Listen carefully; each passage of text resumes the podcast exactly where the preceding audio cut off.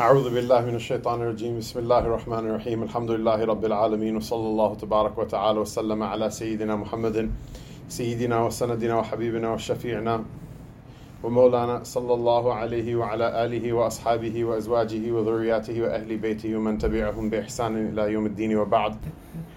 So today we start uh, uh, the eighth archetype uh, uh, and driver of suluk that he's going to talk about. The archetype is that of the Kharrazis, and the archetype of suluk is the concept of fana and baqa, which he'll explain. It's somewhat of a dense uh, uh, uh, introduction, so we're not going to read a whole lot today, inshallah. So the Kharrazis, they're the followers of the Sheikh Abu Sa'id al-Kharraz, who wrote brilliant works on tasawwuf and attained a high degree uh, of detachment from the world. He was the first to explain the state of annihilation and subsistence, fana and baqa. These are two terms that are thrown around. People oftentimes misunderstand them. Uh, and so he's going to talk about what this doctrine of fana and baqa is, of annihilation and of subsistence. Uh, and he comprehended his whole doctrine in these two terms. He would explain all of tasawwuf through these two terms. Now I will declare their meaning and show the errors into which some have fallen in this respect, in order that you may know what his doctrine is and what the Sufis intend when they employ these uh, current expressions. Discourse on baqa, subsistence, and annihilation, fana. You must know that annihilation, fana, and subsistence, baqa, have one meaning in ilm, uh, and in the material sciences as well as the religious sciences. They have one meaning in ilm and another meaning in tasawwuf. And the formalist, Zahariyan, uh, the people of formal, sci- formal sciences, are more puzzled by these words than they are than they are by the other technical terms of the uh, the mutasawwifa, the Sufis. So every group of people have their mustalah, they have their like technical terms that they use to mean something or another. Um, the word grip means something different when you're uh, working out at the gym. It means something different if you're shooting a movie. If you're, you know, uh, uh, you know, telling someone to get a grip, like you know, when giving advice, it means something different in different contexts. So, um, from the particular terminology of the tasawwuf, these are the most confusing uh, of words to those people who are not familiar with the uh, with the, the concepts of tasawwuf. Subsistence in its scientific and etymological uh, acception is of three types. One, the subsistence that begins and ends in annihilation, something that starts in subsistence and ends in, in annihilation. For example, this world, which has a beginning and will have an end, but is currently subsistence, is baqi right now. Two, a subsistence which came into being and will never be annihilated. So, like the Jannah and Jahannam paradise and the hellfire and the next world and all of its inhabitants. There's, they came into existence at a particular time, but they'll never, uh, they'll never be annihilated. They'll always exist. This is, by the way, this is not the Sufi uh, discu- discussion. He's talking. This is actually very, very like kalami uh, introduction that he's giving. And number three, a subsistence that always was and will always be, meaning the subsistence of Allah Ta'ala and His eternal attributes.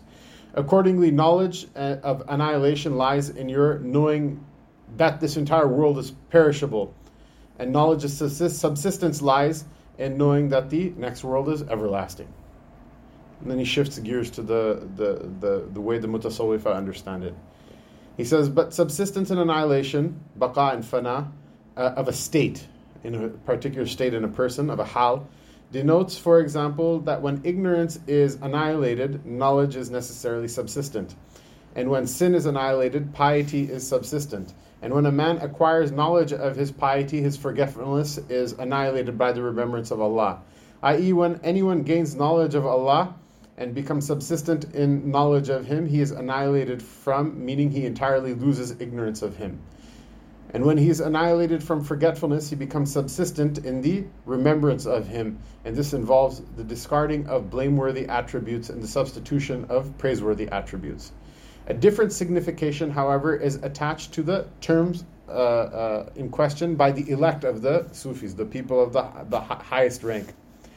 They do not refer to these expressions. Uh, they do not refer these respe- expressions to knowledge, ilm, or to state hal, but apply them solely to the degree of perfection attained by those awliya who have become free of the pains of mujahada and have escaped the prison of stations and the vicissitude of states, the prison of maqamat and ahwal, and whose search has ended in discovery, so that they have seen all things visible, meaning all things visible to them. Not completely visible, that's something only Allah Ta'ala can see. So that they have seen all things visible and have heard all things audible and have discovered all secrets of the heart. And who recognizing the imperfection of their own discovery. This is why. See, by the way, I'm not trying to just be Wahhabi and like be like, oh, look, you know, he's trying to make ta'wil for this guy. He's a crazy Sufi, and like I'm trying to make ta'wil to break, drag, drag him back into orthodoxy or whatever, right? He's saying that a person has seen everything that they can possibly see, and heard everything they can possibly hear. That there's a, a, a an experience that a person has when they reach a particular maqam where they find the thing that they're looking for and these are oftentimes very extraordinary and supernatural experiences for some people, although I don't think for everybody they are. Um, but that person, once they get there, then they're beholden to their own imperfection. They're beholden to their own imperfection. That they've seen all these things. They see. They see that now that I've maxed out, I'm beholden of my uh, to my own imperfection. Who, recognizing the imperfection of their own discovery, have turned away from all things and have purposely become annihilated in the object of their desire. They said that now I see all this stuff and I see I myself, my own existences, my own sifat, is an impediment uh, between me and the realization of the thing that I'm, I'm seeking, the thing that I'm looking for. Uh, so they have purposely become annihilated in the object of desire and in the very essence of desire have lost all desires of their own. Uh, and this is important also. Like, you know, the, the terminology of, of tasawwuf, for example, right? A disciple, they oftentimes call them murids, right? Someone is murid. Someone once came to the Sheikh, uh, Mulana Rashid Ahmed Gangohi, and said, I want to become your murid. And the Sheikh tells, because he's a student of knowledge, uh, this, this disciple or budding or uh, potential disciple. So he says, what does, tell me, what does murid mean? He says the person who has who has irada. He says no, it's not. He says, tell me what does it mean, and then I'll accept you until then get lost. So he went and he's perplexed. Like, what am I? Like, what would you say? You, you found your like you're this you know this is the big sheikh. You're gonna like whatever, and you probably saw some dreams and like smelled perfume and like whatever all this other like fun stuff, right? And then he tells you that you're and you think you're this is the easy like no brainer. Like you give him the right answer, and then he's like, no, that's not what it means. So he's perplexed. And then uh, he went back and he opened the books of Sarf, which is a good thing to do from time to time. And he came back, he said, No, the murid is the one who's, uh, who has salb of his own irada. He says, Yeah, that's what it means. And then he accepted him as a disciple. This is kind of weird, actually. Arabic has this, like, where the same, the same root has uh, opposite, can have opposite meanings, right? Like azb. What does? The azbun furat this is like sweet water, right? Now tell me, what does adab have to do with adab? Ta'adib. So you can have you you know this is why it's important to understand sarf because if you don't understand sarf, you will end up sometimes missing like what the you know what what some uh, depth and richness or even the entire meaning of something altogether. Um, and so the idea is what is that the person who makes salba of his own irada, that person is the true disciple. The person who completely uh, negates his own his own desire. That person is the true disciple. This is what this is what this means. This is what he's saying is that when beholding everything and you then you're like, oh man, it's clicks now. I'm the I myself and my I'm the impediment between me and the thing that I desire. This is what's meant by a lot of like for example, if you want to read the poetry of the Sufis and things like that, you'll see expressions and formulae that seem to indicate hulul, that a person wishes to be like, I'm one with God, which you don't, that doesn't, he'll very emphatically negate all of that, right? Stupid people cannot tell the difference between one and the other. This is why smart people, quote unquote smart people, and quote unquote spiritual people or advanced people or like, you know, whatever, the select and elect and whatever type people, they should not say these things in public. Why? Because it becomes a fitna for, for, for simple minded people because simple minded people and the elect should know that this is not what it means. The negation of one's own desire and wishing to uh, uh, um, to, to put in exchange, to substitute for it the desire uh, of the of the one that's being desired. There's something different between that and saying, "Oh, I become I'm God now," or like God lives in me, or something stupid like that. Uh, and so this is this is what he's saying is that when a person becomes beholden to this fact that they themselves are the biggest veil between them and what they want, uh, they become annihilated in favor of the object of desire and in the very essence of desire have lost all desires of their own. For when a man becomes annihilated from his own attributes, he attains perfect subsistence. Uh, he is never, he is neither near nor far, nor is he a stranger nor intimate, nor sober nor intoxicated, nor separated nor united. He has no name uh, or sign or mark or brand. In short, real annihilation from anything involves consciousness of its own imperfection and absence of desire for it. Not merely that a man should say when he likes a thing, oh, I'm subsistent therein. Uh, or when he dislikes a thing, he should say, I'm annihilated therefrom. Uh, for these qualities are characteristic of one who is still seeking. In annihilation, meaning true annihilation, there is no love or hate. And in subsistence, meaning true subsistence, there is no consciousness of union or separation. Some wrongly imagine that annihilation signifies loss of essence and destruction of personality, that you actually stop being you um, in the uh, in in the most literal uh, way possible, and that subsistence uh, indicates the subsistence of God inside of a man. billah. Both of these notions are absurd. In India, I had a dispute on this subject with a man who claimed to be versed in Quranic exegesis, meaning tafsir, and in theology and kalam. When I examined his pretensions, I found that he knew nothing of annihilation and subsistence, and that he could not distinguish between eternal and phenomenal. Between what? The Qadim and the, the Hadith. Allah Ta'ala is the Qadim, Allah Ta'ala is the one who's transcendent above time and space. Hadith is everything accidental, who just that lives in the circuses of circus of causes and effects.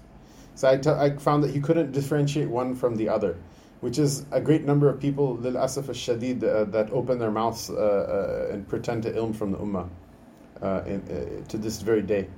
So many ignorant Sufis consider that total annihilation, fanai uh, is possible, but this is manifest error. For annihilation of different parts of material substance, the, the tina, the, the, the thing that you're made of, uh, the, the, the, the earth that you're made of. For the annihilation of different parts of a material substance can never take place.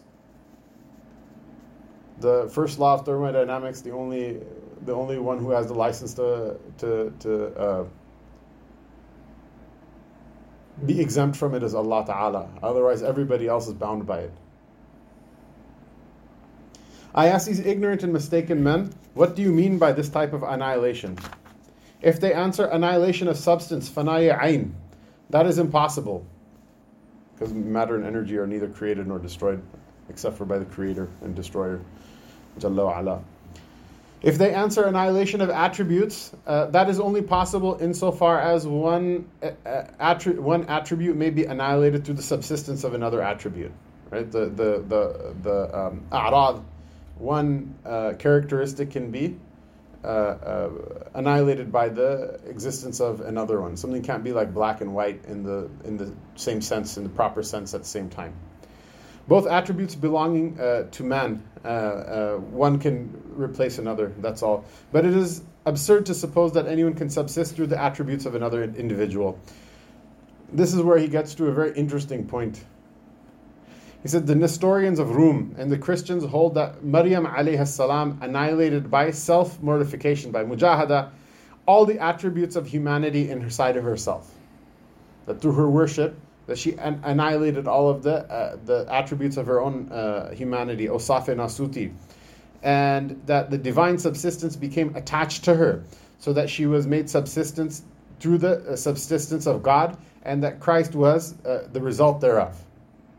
And that he was not originally composed of the stuff of humanity, but because his subsistence uh, is produced by realization of the subsistence of God, uh, and that in consequence of this, he and his mother and God all are subsistent through one subsistence, which is eternal and an attribute of God.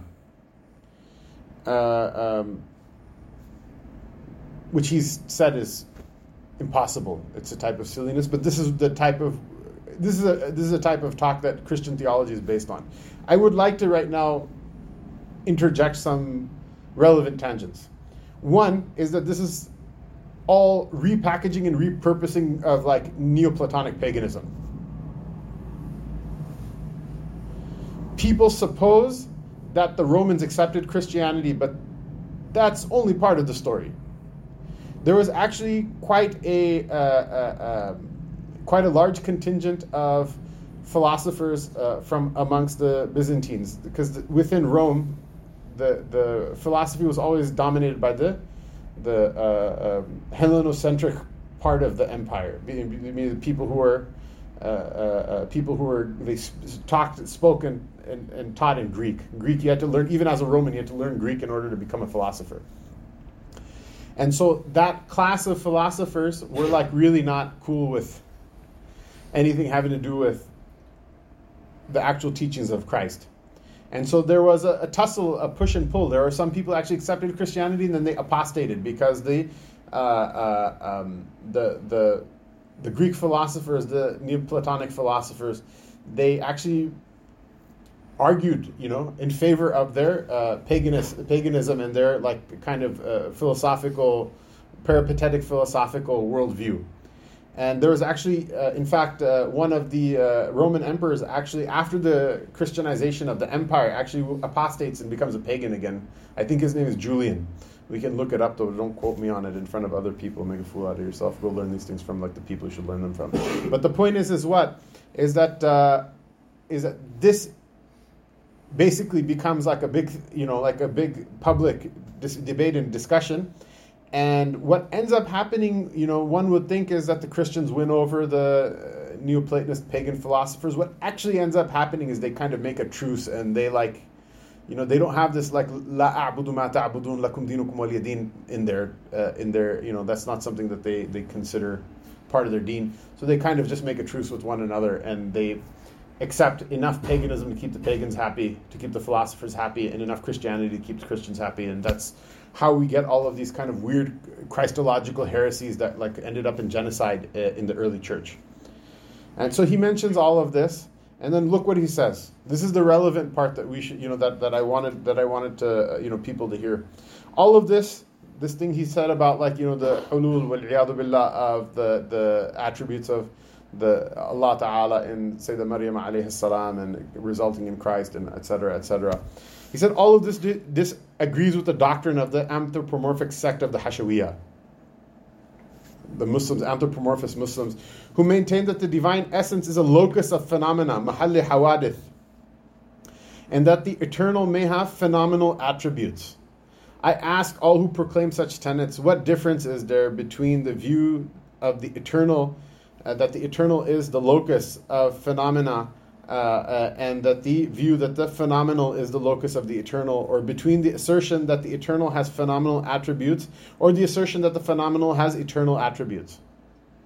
If you are going to say you can mix between one and the other, what's the difference between between those Muslims who say billah that Allah has a body and is in the sky and walks around and has you know you know looks like a person and all of these other things that the mutakallimun like categorically refute what is it impossible about this idea that Christ is God? If you accept this type of conception of Allah subhanahu wa ta'ala, which is a very valid question. It's extremely valid question. If you're going to say that God can walk around, you know, in the, eh, eh, you know, in the earth in the guise of a human being, then what's different between you know you and between the Christian? Why is it that the Christians what they say is impossible when they say, but when you say the exact same thing, it's not? Uh, it's not it's not impossible anymore. Such doctrines involve materialism, dahr, which is what attributing material reality to the divine, uh, and attributing divine reality to the material. So some people say that what that God is like a person. So they're uh, attributing material realities to the divine that he has a body he sits in a chair he goes from there he comes here he says something he responds to something you know he changes his mind he gets angry he gets upset just all the same things that happen to the hawadith the, the things that live in the world of cause and effect. And some of them what do they do? They attribute the attributes of divine to material things like the hindus for example that they believe that the material world has always been around that it has baqa that it's qadim and that it will always be around it has baqa and that it can neither be created or destroyed. It just goes through cycles. again and again. It just lives forever like this, which is what? Attributing divine attributes to material things. From both sides, it's, it's dahr, it's, uh, it's materialism.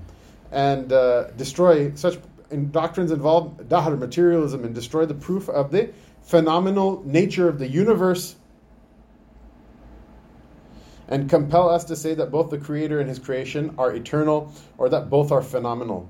Uh, which is uh, what the Hashawiyah end up saying, including their most famous uh, representative that we don't need to name right now, but also who believes that the alam is qadim. They say no. He says no one thing in the alam in the universe is, is was eternally existent, but the universe itself was eternally existent. It's just like an endless uh, uh, uh, circle of like causes and effects, causes and effects. No one cause or effect of being eternal, but the phenomenon that the universe is made up of has always existed. Uh, although they oftentimes won't say that publicly because the Muslims were, are not really going to appreciate that a whole lot because it seems uh, pretty open and shut kufr, as well as being patently against the hadith of the Prophet sallallahu alaihi wasallam. كان الله لم يكن قبله شيء كان الله لم يكن معه شيء كان الله لم يكن غيره شيء that are completely incompatible with this uh, conception of the universe. It destroys the proof of the phenomenal nature of the universe and compels us to say that both the Creator and His creation are eternal, or that both are phenomenal.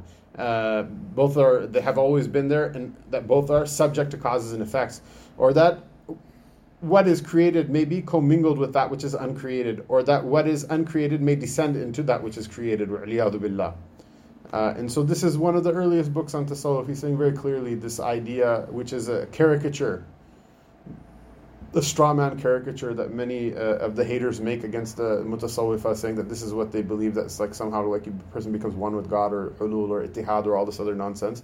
That this is what the Sufis teach. It's never. It never was. It never was. It always. It's always been considered kufr, and this is not what fanan baqa mean.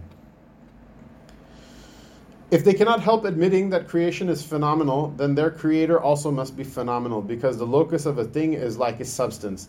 If the locus, if the mahal is phenomenal, then it follows that the contents of the locus of the, the, the hal within that mahal are phenomenal as well. In fine, uh, when one thing is linked and united and commingled with another, both things in principle are as one. Accordingly, our subsistence and annihilation are attributes of ourselves. The fana and baqa that the mutasawwifa talk about, this is an attribute of oneself, it's not an attribute of Allah Ta'ala uh, and resemble each other in respect of their being our own attributes. Annihilation, fana, is the fana of one attribute through the subsistence of another attribute. One may speak, however, of a fana that is independent of substance and of also of a baqa, a subsistence that is independent of annihilation. In that case, annihilation means the annihilation of all remembrance of the other. So it's not to be taken like literally to that, that level. And subsistence means the subsistence of the res- re- remembrance of God. Meaning what? The fanai, uh, uh fanai uh, the, the fana of the desire of other things, and the baqa is the baqa is zikri haq, the baqa of the remembrance of Allah. Whoever is annihilated from his own will subsists in the will of God, uh, because your own will is perishable and the will of God is everlasting. Uh, and when you stand by your own will, you stand by annihilation. But when you uh, are absolutely controlled by the will of God, you stand by subsistence. Similarly, the power of fire transmutes uh, to its own quality anything that falls into it. And surely God's will uh, is greater than fire, it can change the nature of things. Uh, but fire affects only uh, uh, the quality of iron, it doesn't change its, its, actual, um, its actual material because iron can never become fire. This is a analogy he makes but it's short. Why? Because you cannot make an analogy between the creator and the created. So obviously, there's a fire that you can make that's hot enough that will actually burn iron into uh, iron oxide or whatever. Uh, I guess theoretically, you could pump enough energy into the system that you can actually rip the uh, uh the, the the nucleus apart, and it just will like be scattered, uh, whatever subatomic particles or whatever, right? But with Allah, you can never, it'll never get to that point. The point he's trying to say is what? Is that there's enough, there's enough power within the fire that it will alter the attributes of the iron, but the iron is not going to burn in it. Mm-hmm. So Allah subhanahu wa taala zikr has enough power that it will alter your attributes, except for you'll never be so consumed with it that you become it. Uh, and so that's what that's what he means. Uh, uh, that's what we mean, and that's what the the Ahlul Haq when they talk about fana and baqa, what they mean by it. وصلى الله تعالى على رسوله سيدنا محمد وعلى آله وصحبه أجمعين.